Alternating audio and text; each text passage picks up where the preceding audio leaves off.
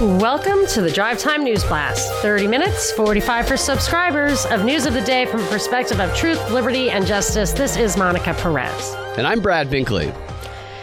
Our top story, amazingly, this is actually the top story. It's about the debt bill, the um, debt ceiling, the infrastructure spending bill, plus the what they were trying to call the human infrastructure bill, which is such a ridiculous, tortured. Have you? Did you hear that?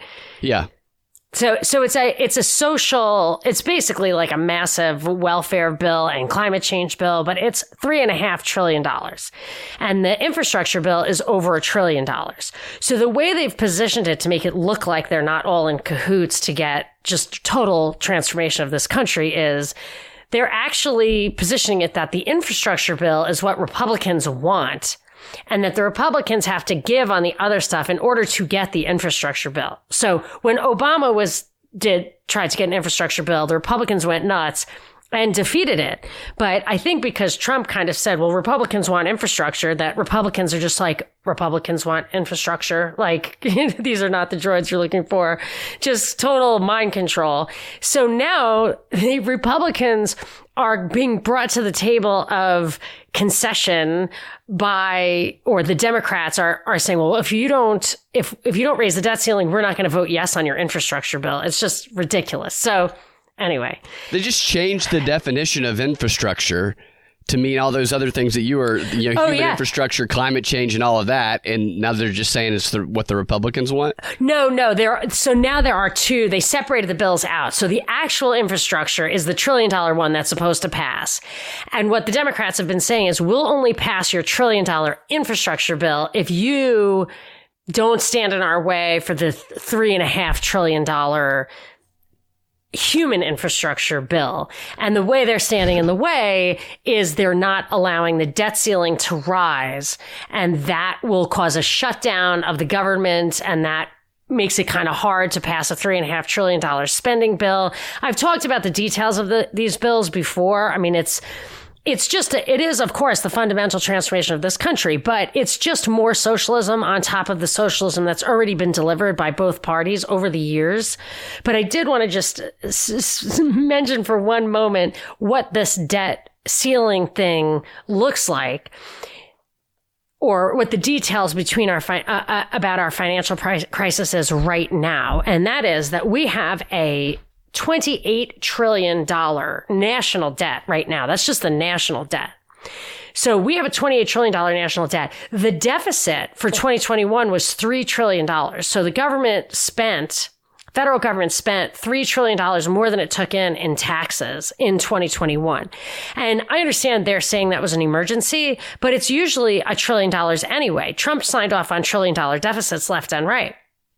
And that to me, I never understand why that's even possible because we are the most prosperous society that ever lived, the wealthiest society that ever lived, you could argue. You could make that argument. So why are we borrowing from a future of uh, that we don't know it's more or less prosperous? We have X amount of prosperity now. It should be enough to feed everyone since we've according to the official narrative endured 4 million years of evolution like humanity has survived eating what it kills or consuming what it produced up until this point. And the people we're buying, borrowing from aren't even alive yet. They're certainly not voters. So we're actually taxing them without representing them because they cannot vote. So it's it's a horrible atrocity for them to increase the debt or even have deficit spending at all in my opinion. It should never happen. But one so they're acting like there are ways to get around this and it's because it's kind of confusing how the money works. It's not real money. There's there's currency is one thing, but then there are things that are in bank deposits and whatever. So you have maybe $2 trillion of cash running around, but there's $20 trillion of kind of ready money that's called M2. So one of the suggestions was, and I read this twice in the Wall Street Journal today, is to mint a $1 trillion platinum coin and just deposit it at the Fed. That is ridiculous. Yeah, because platinum, first of all, is only worth about fifteen hundred dollars. I don't. I Just don't the know is idea right now. behind that. Let's just mint a trillion dollar coin just to make it easy.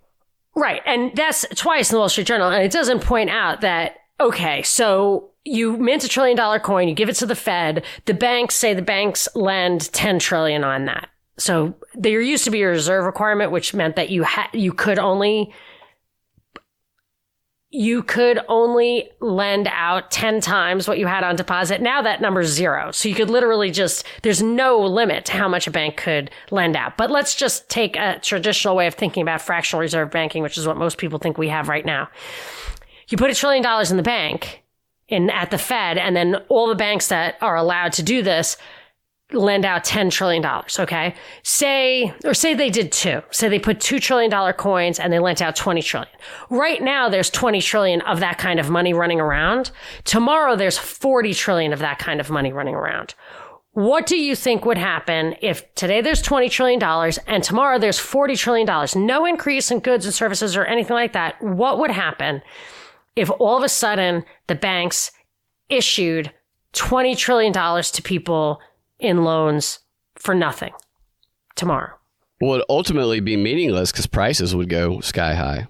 They would double. They would absolutely double.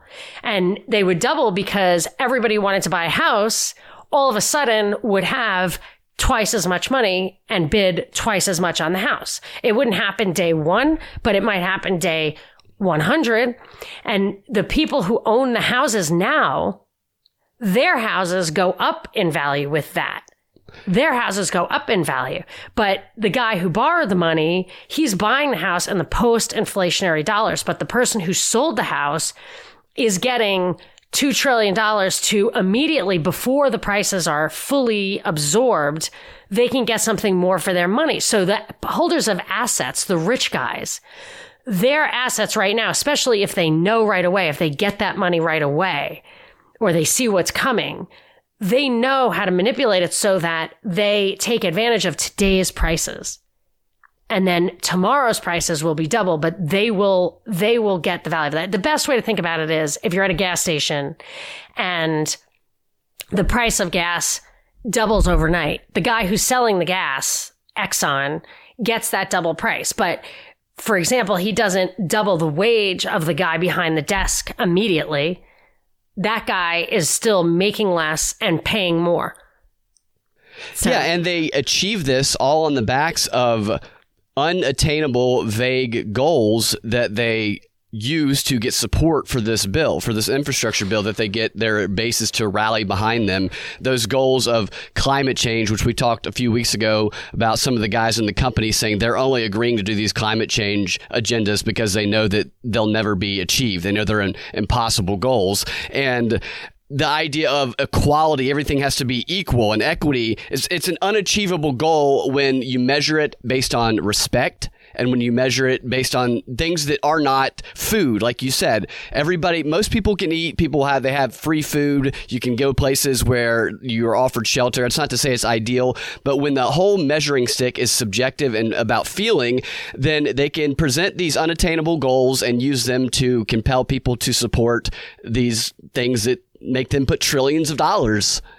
And actually, I want to talk about, hopefully, we'll get to it later in the show, in looking at what's happening in Afghanistan and Haiti, how totally full of it the powers that be are when they act like they're doing these things for women, children, minorities, for the good of mankind. It's really sick what they're doing right now in both Afghanistan and Haiti. So maybe we'll talk about that in the last big story of the Free 30.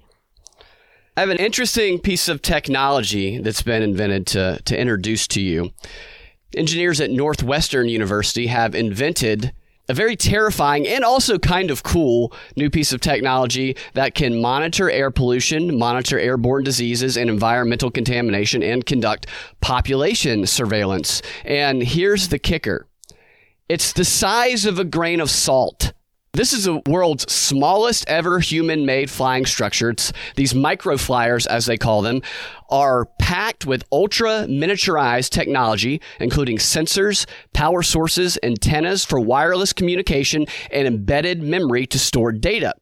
The guy who headed up the project is a pioneer in bioelectronics who I discovered frequently works with Bill Gates and Melinda Gates on projects in Africa is a guy named John Rogers. And he said the goal of this project was to add winged flight to small scale electronic systems with the idea that these capabilities would allow us to distribute highly functional miniaturized electronic devices to sense the environment for contamination monitoring, population surveillance, and disease tracking. Wow, you know, many years ago, I saw the Israeli surveillance drones. They looked like dragonflies. It sounds a lot like that, which means if it's been around for 10 years, what they're really working on has to be 10 years more advanced than that. It's nuts. They did a demonstration of it, and the sensors during the demonstration included a power source that can harvest ambient energy, memory storage, and an antenna that can wirelessly transfer data to a smartphone, tablet, or computer. Hello, 5G. These things are the size of a grain of salt. Think about that. And they can not only collect and store data, they can then transfer that data wirelessly to these guys' tablets and from the sky because that's how this Rogers guy envisions using these things. He says that a number of these little devices could be dropped from an airplane or building and broadly dispersed over large areas to monitor like a chemical spill or track pollution levels, or perhaps, and this is me speculating, do a little surveillance as was alluded to earlier. So here we have thousands of little microflyers just flying around our heads everywhere, collecting data about who knows what, and then instantly sending that data to this dude and his team. And we never know it because they're so tiny that we can't see them. So when is this supposed to roll out?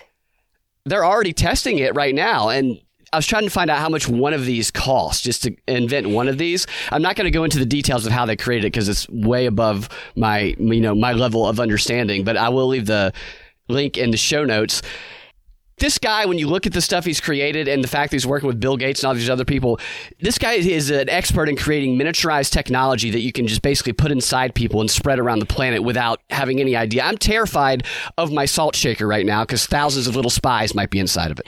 Here's the thing, though, that really alarms me about this. And I, I don't want to be alarmist, but I look at when they got to the point where the gene therapy, the mRNA stuff, the DNA induction that's in the AstraZeneca and Johnson Johnson, the mRNA, which is in Pfizer and Moderna, when they got to the point where the gene therapy could do what they wanted it to do, not to the point where it could do it safely so that it would pass a normal FDA approval process, or it would have done so before they used an emergency authorization thing. that Moderna's been around for 15 years and never had an FDA approval.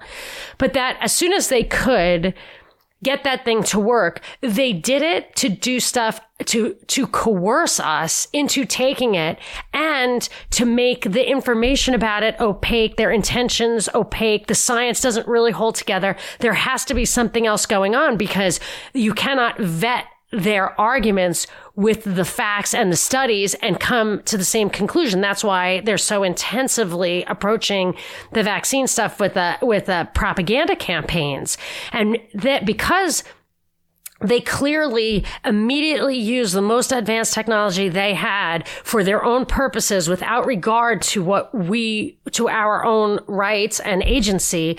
I think there's no chance they're using they're going to use this that our our tax dollars paid for in order to serve I mean, they wouldn't have to use it to serve the legitimate purposes of government because legitimate purposes of government are just to stay out of the way. Yeah, I'm going to put the link to this guy's page and all his inventions. Uh, you guys can check it out because he's he's invented a lot of stuff, including some stuff involving COVID and tracking people with miniaturized device that you put on the ah. neck and you can't even find. So pretty interesting, but also kind of terrifying. Speaking of terrifying, YouTube has decided that they are going to ban all vaccine related content. That's all vaccine related content. Really? Anti vaccine related content, I mean. Not yes, just okay. anti COVID related content, excuse me. Where would all their propaganda go? Exactly. So this is going to start today. YouTube will remove videos which claim that vaccines approved by health officials as safe are ineffective or harmful as part of a push to cut down on anti-vaccine content. The vice president of YouTube, the global of the global and safety department, said that Officials were focused on dealing with misinformation about COVID 19 vaccine when they noticed that misinformation about other vaccines, like those from measles or chickenpox, were contributing to the ongoing distrust regarding the shots. This is a slippery slope right here. Is, oh, well, that's contributing to this, so let's get rid of that also. How far can you stretch this? Under the new policy, YouTube will also remove the channels of prominent vaccine misinformation spreaders, including Joseph Mercola, Erin Elizabeth, oh. Sherri Tenpenny, and Robert F. Kennedy. So I'm worried about us. I, I don't know. Like every once in a while, I will put a video up on YouTube I wonder if anything like that's in there. Damn. Yeah, they said they're going to continue to allow scientific discussions about vaccines and personal testimony that doesn't generalize or make broad claims about vaccine efficacy. He said, We'll remove claims that vaccines are dangerous or cause a lot of health effects, that, uh, that vaccines cause autism, cancer, infertility, or contain microchips. So, as long as you talk about vaccines the way that they allow you to talk about vaccines, then you're perfectly safe. So are they going to give strikes, do you think, to videos that are already up? Because if I got a few strikes right now, I think I have one. As opposed to just, will they give you a warning? Yeah. As opposed to just taking you down? I don't know. They like to keep their policies a little bit open and flexible. I don't know if he mentioned that in the in the specific specific release. I'll have to go back and look at that. Well, now that they mentioned the nanobots and the vaccine, I hadn't really taken that seriously until you just told me that a guy who's into COVID surveillance has a a, a, a soluble. exactly. exactly. And they were talking about technologies too that are small and can go into the body, and they modeled designing the technology after sperm and it could release stuff, nanotechnology inside your body. These are things that are actively being worked on and tested. I feel like the J and J and AstraZeneca ones, if they're both the same, but I know the J and J uses a viral vector to to get genes to be introduced into a cell. That's kind of spermy. I think. I think. I think that's what the antibody dependent disease enhancement is. Like there's an antibody created that locks onto the antigen, and instead of neutralizing the antigen, it spermifies it into cells that would never have been vulnerable to it. That it actually makes you sicker because of that. How nuts is that? So it goes as far as to make the antibodies, but the antibodies don't do their job of neutralizing. So then they're just delivered into cells. So wow, these guys. And now, there really is a never, yeah. demonstration of what will not be allowed on YouTube anymore. Oh, I think, shoot. I think that is exactly the type of content that you're the discussions that you're not allowed to have anymore. Uh, this is see, this isn't just banning vaccine, anti-vaccine stuff that they don't like. This is banning people who question the narrative that they're presenting. So that could be broadly applied in a scary way. They really do not want you talking about anything. YouTube is starting to suck really bad and I don't just mean in a censorship way. I mean the content on there it's just degrading. It's it's if everything is the same and it's a bunch of people who just say the same stuff and agree on the same stuff, nobody's going to like it. No, and and you cannot censor it for inappropriate content for mid-level kids, only for little kids. So they're so concerned about protecting people from harmful information, yet there's porn made of cartoons. It's nuts. you know? yeah, it really is. It's crazy. So the NBA released or they leaked their protocols for teams for virus safety this season. And it's very clear that this is a warning to the unvaccinated of here's how your life is going to be in the NBA. Here's how your life of making millions of dollars is going to be in the NBA. Among the rules for unvaccinated players, they will not be able to eat in the same room with vaccinated teammates or staff. They must have lockers as far away from vaccinated players as possible, and they must stay masked and at least six feet away from all other attendees in any meeting. the unvaccinated play- players will also be required to remain at their residence when in their home market, which I, I wonder about that one. How can you force them to stay at their house when they're at home? That seems like a bit of a stretch. First of all, this is clearly apartheid. Yeah. But second of all, the way that reads, it's that the vaccinated people are the vulnerable ones. It's exactly how it reads. They're saying keep us as far away from these unvaccinated people as possible. We have these vaccines. I, I don't know. Does it make any sense? it makes no sense. I mean, it should be. It's the. Are they worried about the unvaccinated people getting sick for, from each other? I mean, then why cordon them off together? Then they don't seem to be expressing them. any concern over the unvaccinated people in, in any way, really.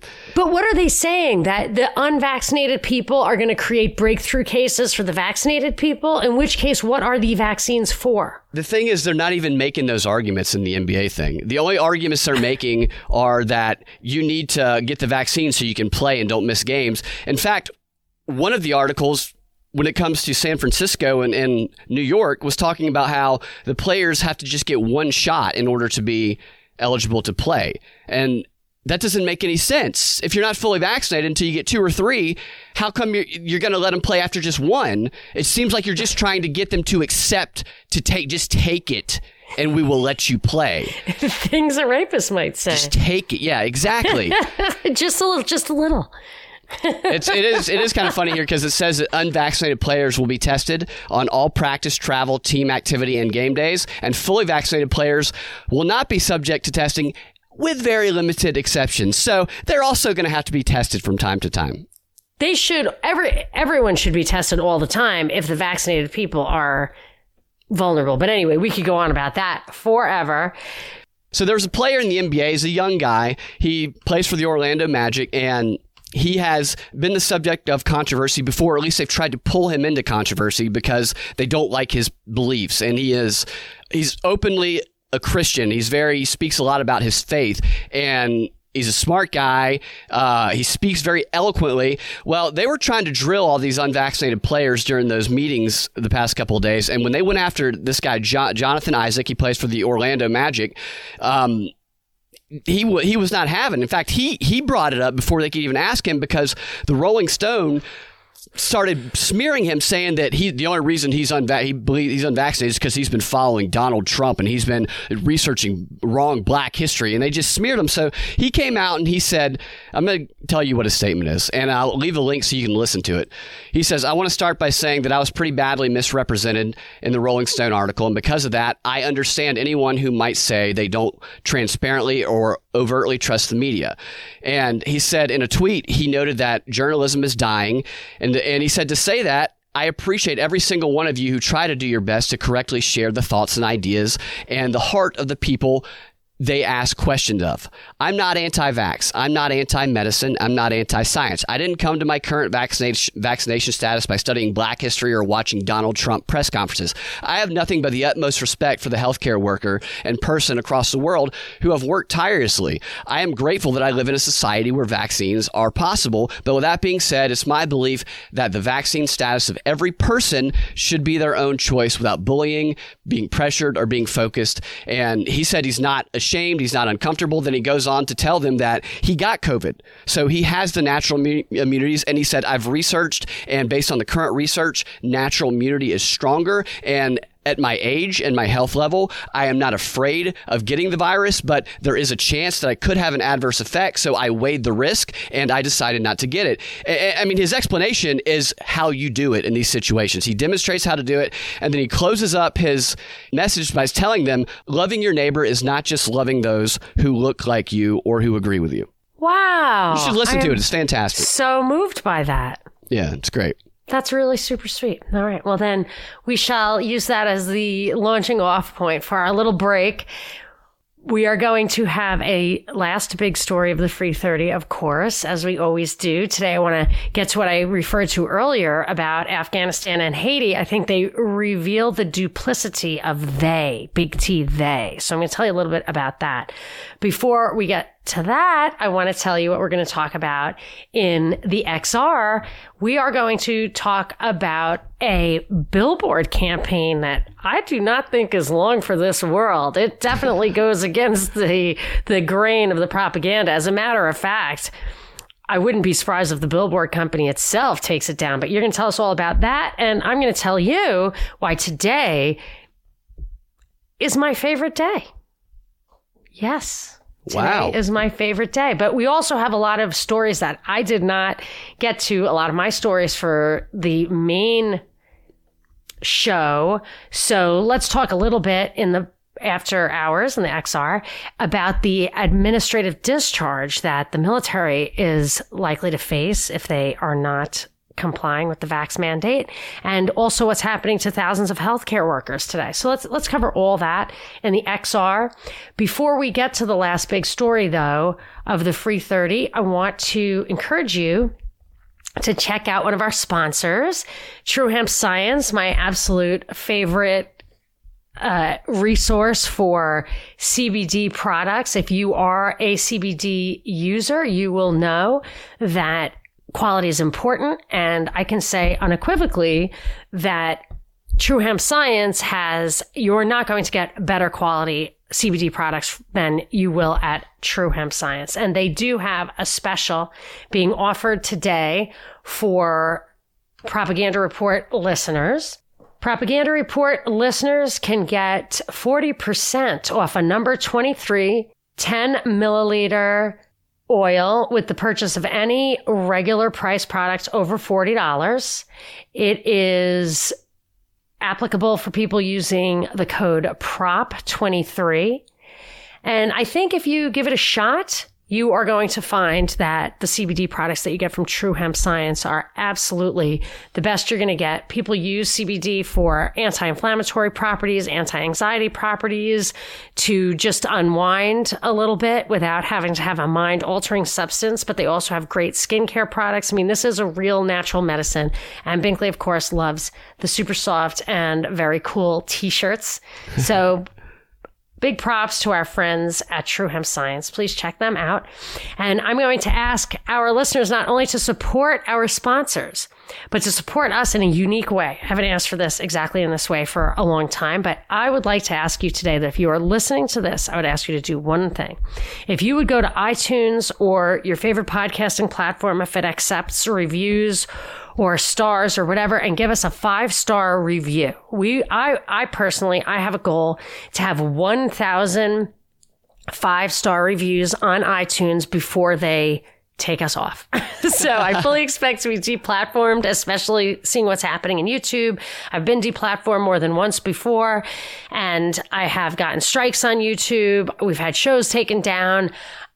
I think this is only a matter of time. But if we can get to a thousand five star reviews, the algorithms will push our show to the top of search requests or will actually recommend to listeners of other shows to try our show so we can build a broader audience and then it won't hurt so much when we get taken down. We'll be able to use alternative, less popular platforms without too much loss. So it is my personal goal. We have well over 500 five star reviews right now, but I'd really like to get to a thousand and it really makes me happy. Um, I check it every day. So please, if you would, and if give us five star review. If you do have any constructive criticism, I also love to hear that. I like to respond to that immediately and make some changes. So if, you, there is anything you want to contribute, just email us personally because those reviews are forever. So don't put it on there, but go to the propaganda report podcast at gmail.com. Tell us what you think. If you love it, that's great. We'd love to hear you there, the propaganda report podcast at gmail.com.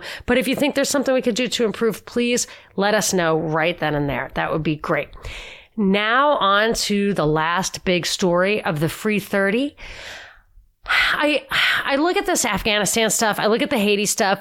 I'm not really going to crack the code on the nuances of foreign affairs. I mean, there are people, especially libertarians, who really focus on that. I don't I, am not going to head down that road. A reason I don't head down that road is that I feel like a lot of the back and forth, a lot of the nuance, if it's not really, really big picture, it's, it's not really getting to the meat of the matter. And I feel like the really big picture in Afghanistan, for example, is they want their people in there and they don't like when we go into the Middle East and take leaders out, we take out secular leaders. We take out Gaddafi. We take out Hussein. We take out or try to take out Assad. I'm not saying those people are good or bad. I'm just saying we take out the secular guys. We act like we're against radical Islam, but that's not how it plays out. So when Bergdahl, that guy went AWOL, supposedly. We traded him for five Haqqani network Afghans.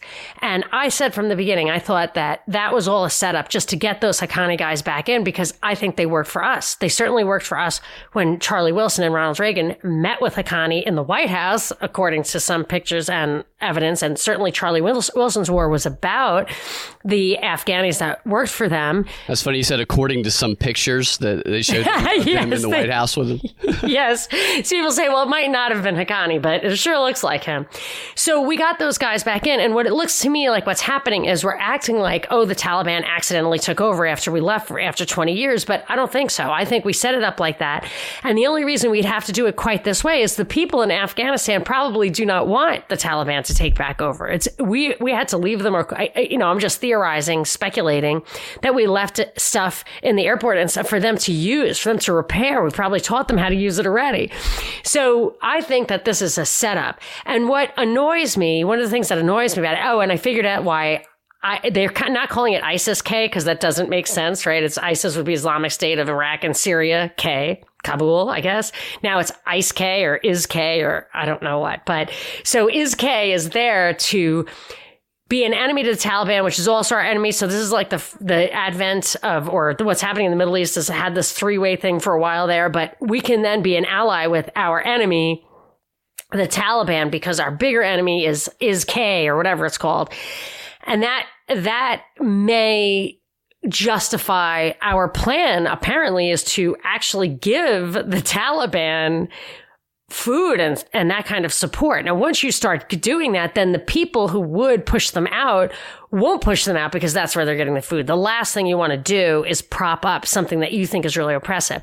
But there's a wrinkle in this that I don't like, and it is that they are, are suppressing females there. They're actually giving them less rights and stuff. And this is just one of those, there must be a reason to that. Maybe women have big BS dar, you know, maybe they are maybe you really can't give them the vote because while people here say women voting increases socialism, it's possible that it's just that the way socialism is promoted here, it appeals to women because when the women got the vote, you had Warren Harding and Calvin Coolidge, the first two presidents elected after universal suffrage for women, were the most conservative and they won by the biggest landslides. So it's not, it may be that in a transitional period, women are the ones who have a better sense of these things. I really don't know. But all I'm saying is it exposes because I firmly believe that the big T, they are behind Taliban taking over Afghanistan.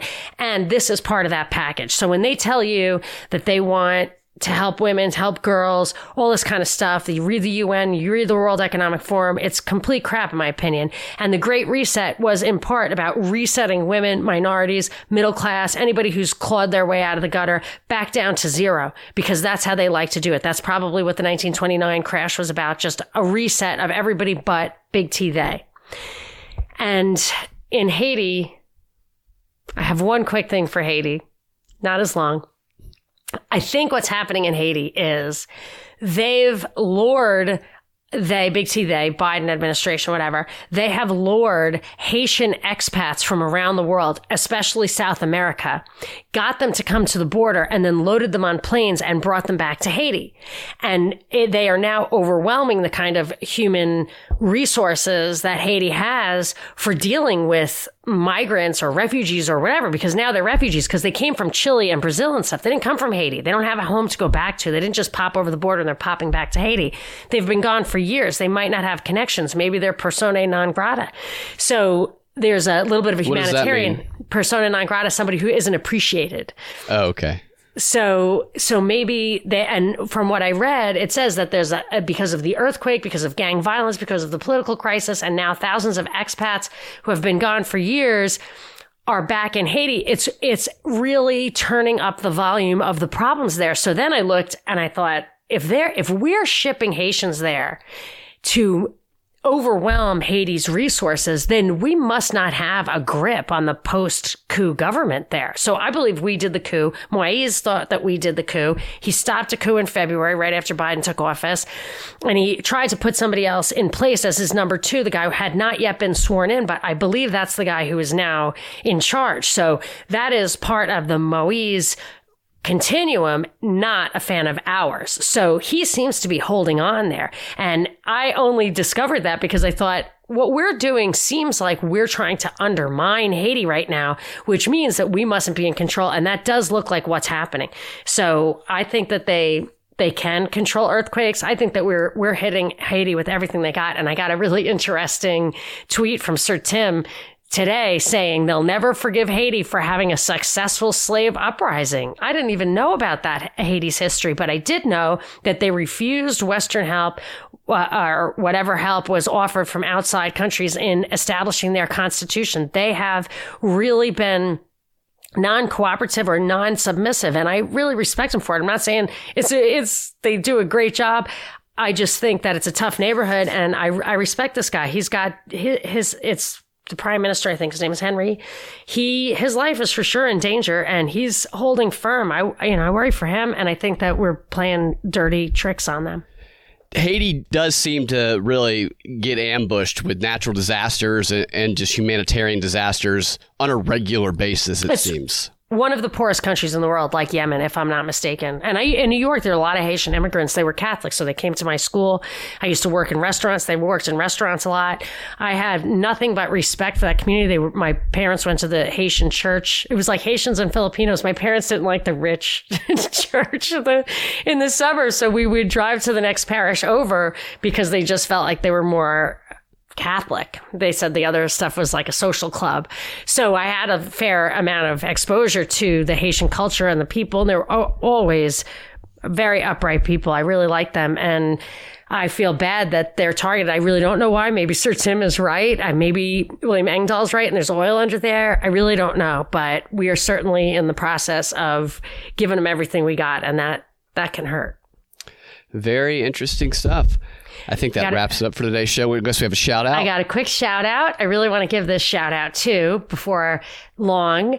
I am hoping you would be willing to shout out my wife on the show. She is an avid listener and Patreon subscriber. Even when she gets too busy and falls a few days behind on the show, she refuses to just skip to the most recent. She insists on listening to all of them in order. That's really sweet. I really yeah. appreciate that. I mean, it's not easy to throw something up every single day. It takes a lot of time. It's not always perfect. So that kind of loyalty and if we're giving her any kind of joy and pleasure that really makes me happy. Try to keep it upbeat even though a lot of the stuff is not. Anyway she's going to have surgery over the next couple of weeks and she could really use some cheering up. So we'd like to give her a big fat shout out. You know who you are. We don't want to dox her. Maybe it's not popular in her circles to listen to people who encourage critical thinking. That's becoming very unpopular these days in many many different fields. So you know who you are, and we will say, I certainly will say a little prayer for you, and hopefully we have brightened your day. I will as well, and get well soon, and everything will go well. You guys can find your drive time news blast every weekday afternoon at thepropreport.com or your favorite podcasting platform the Propaganda Report podcast feed. If you want access to the extra content that we post all the time, you can go to patreon.com slash propaganda report or rokfin.com slash propaganda report and sign up there. Have a fantastic rest of your day. We will talk to you in the DNBXR or tomorrow.